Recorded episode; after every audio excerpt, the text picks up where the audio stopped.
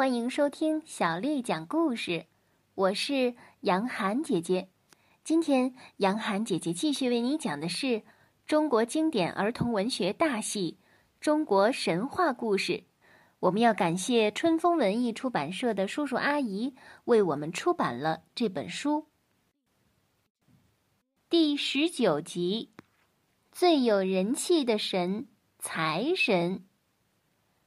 财神啊！原来是物神，但是由于其赐人财帛，给人美好的生活，所以成了愿望之神，与喜、寿、贵、子等神一样，成为了福神。财神这个名称啊，出现的历史呢并不太久。秦始皇统一中国以前，并没有这样的一位神。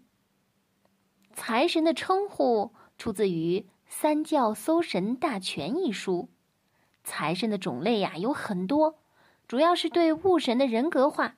另外呢，有名的理财专家和富有的名人也成为了人们崇拜的财神。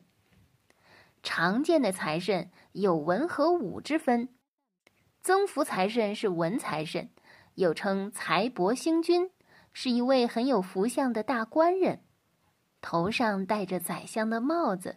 长发白面，身上蟒袍玉带，手持天官赐福的诏书。他的来历呢，就是道教三官之一的赐福天官。因为洪范五福，一曰寿，二曰富，富了自然有财，所以北方书中的财神画像上面常常题有“增福财神”字样。相传呀。这位财神是商朝宰相比干，先前是位理财专家，自己家财万贯，同时呢又为政府理财，国家也变得特别富有。可是生不逢时，纣王无道为其所杀，死后比干的灵魂成为了文财神，也称为增福财神。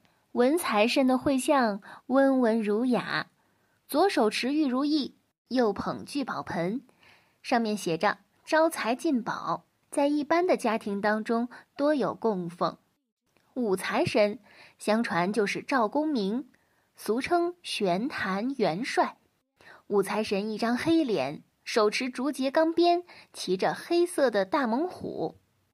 据书上说呀，这个赵公明是秦时的终南山人，得道之后接替张天师，永镇龙虎山。但是呢，在《封神演义》中，关于赵公明的来历另有说法。据说赵公明原来在峨眉山罗浮洞学道，纣王的太师文仲征伐西岐的时候，邀他下山助阵。他上阵之后，一边打败了姜子牙，并用定海珠打伤了五位上仙。有一次，他在追赶燃灯道人的途中。却被萧生、曹宝用落宝金钱收了他的定海珠。他为了夺回定海珠，便向他的妹妹借来金蛟剪。谁知道又来了散仙阵，用钉头七剑书将他杀死了。死后的赵公明被封为了金龙如意正一龙虎玄坛真君。嘿，这名字可真长呀！命他率领四位正神，负责迎降纳福、追捕逃亡。赵公明所辖的四位正神分别是招宝天尊萧生、纳真天尊曹宝、招财使者邓九公和力士仙翁姚少司，所以被民间奉为财神爷或者是五财神。顾名思义。商人所最祈求的是招财进宝、纳珍利世，这几位财神啊，都涵盖其中。民间当然是供奉他们了。还有一个不甚流行的传说：赵公明是周代人，由于勇敢而被义赠元帅，又因为善于理财，积成巨富，故为财神。同时还说。这位赵公明元帅的执掌本来是除瘟减疟、驱病避灾，但凡别人有冤情，他就会主持公道。可同时，他还有另外的一个爱好，那就是当人们买卖求财时，他可以使之获利。这样，他的爱好渐渐超过了他的本职工作。虽然原先他的职分并不是专职的财神，但是能使人获利，别无他人可以替代。民间呢，就把他看作是财神了。关于财神，民间还有各种各样的传说。传说一：宋代的奸佞之臣蔡京非常的富有，民间传说他是富神降世，所以呀，把这个贪官当做财神来崇拜。后来蔡京被贬，民间也就翻脸不认人了，不再承认他是财神。传说二。武财神有时也被认为不是赵公明，而是著名的关羽。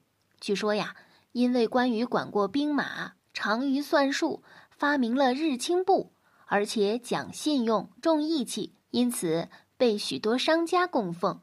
一般的商家以关公为他们的守护神，关公同时被视为招财进宝的财神爷。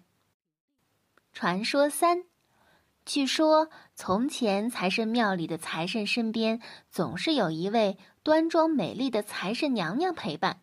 后来呀，这位善良的女菩萨突然就不知去向，原来她被财神爷爷给休掉了。这个财神爷为什么要休妻呢？这还要从一个乞丐来说起呢。有一次，一个叫花子，也就是乞丐，穷得无路可走了。讨饭路过了一座古庙，进庙之后，他什么菩萨都不拜，但摸到财神爷向前，倒头就拜，口里祈求财神爷赐财。财神见是一个叫花子，心想连香烛都买不起，还来求财，天下那么多穷叫花子，我能接济得过来吗？可是乞丐心中想的正相反，他认为呀，财神总会救济穷人的。富人不愁吃穿，求财何用呢？便不住的拜。这时，财神娘娘动了恻隐之心，想推行打瞌睡的财神夫君，劝他发善心，给这叫花子一点施舍。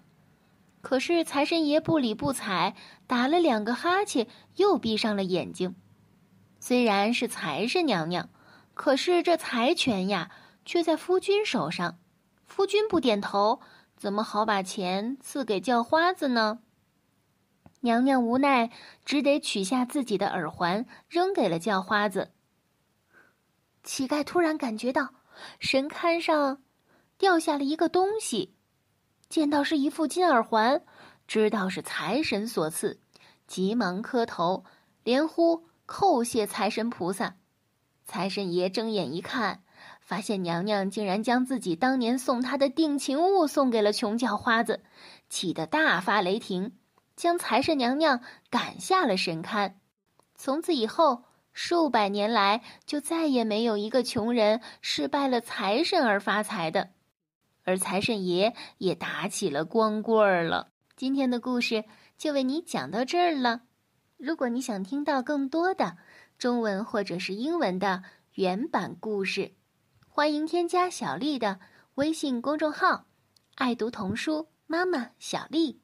接下来的时间，我要为你读的是唐朝诗人杜甫写的绝句。绝句，唐·杜甫。两个黄鹂鸣翠柳，一行白鹭上青天。窗含西岭千秋雪，门泊东吴万里船。两个黄鹂鸣翠柳，一行白鹭上青天。窗含西岭千秋雪，门泊东吴万里船。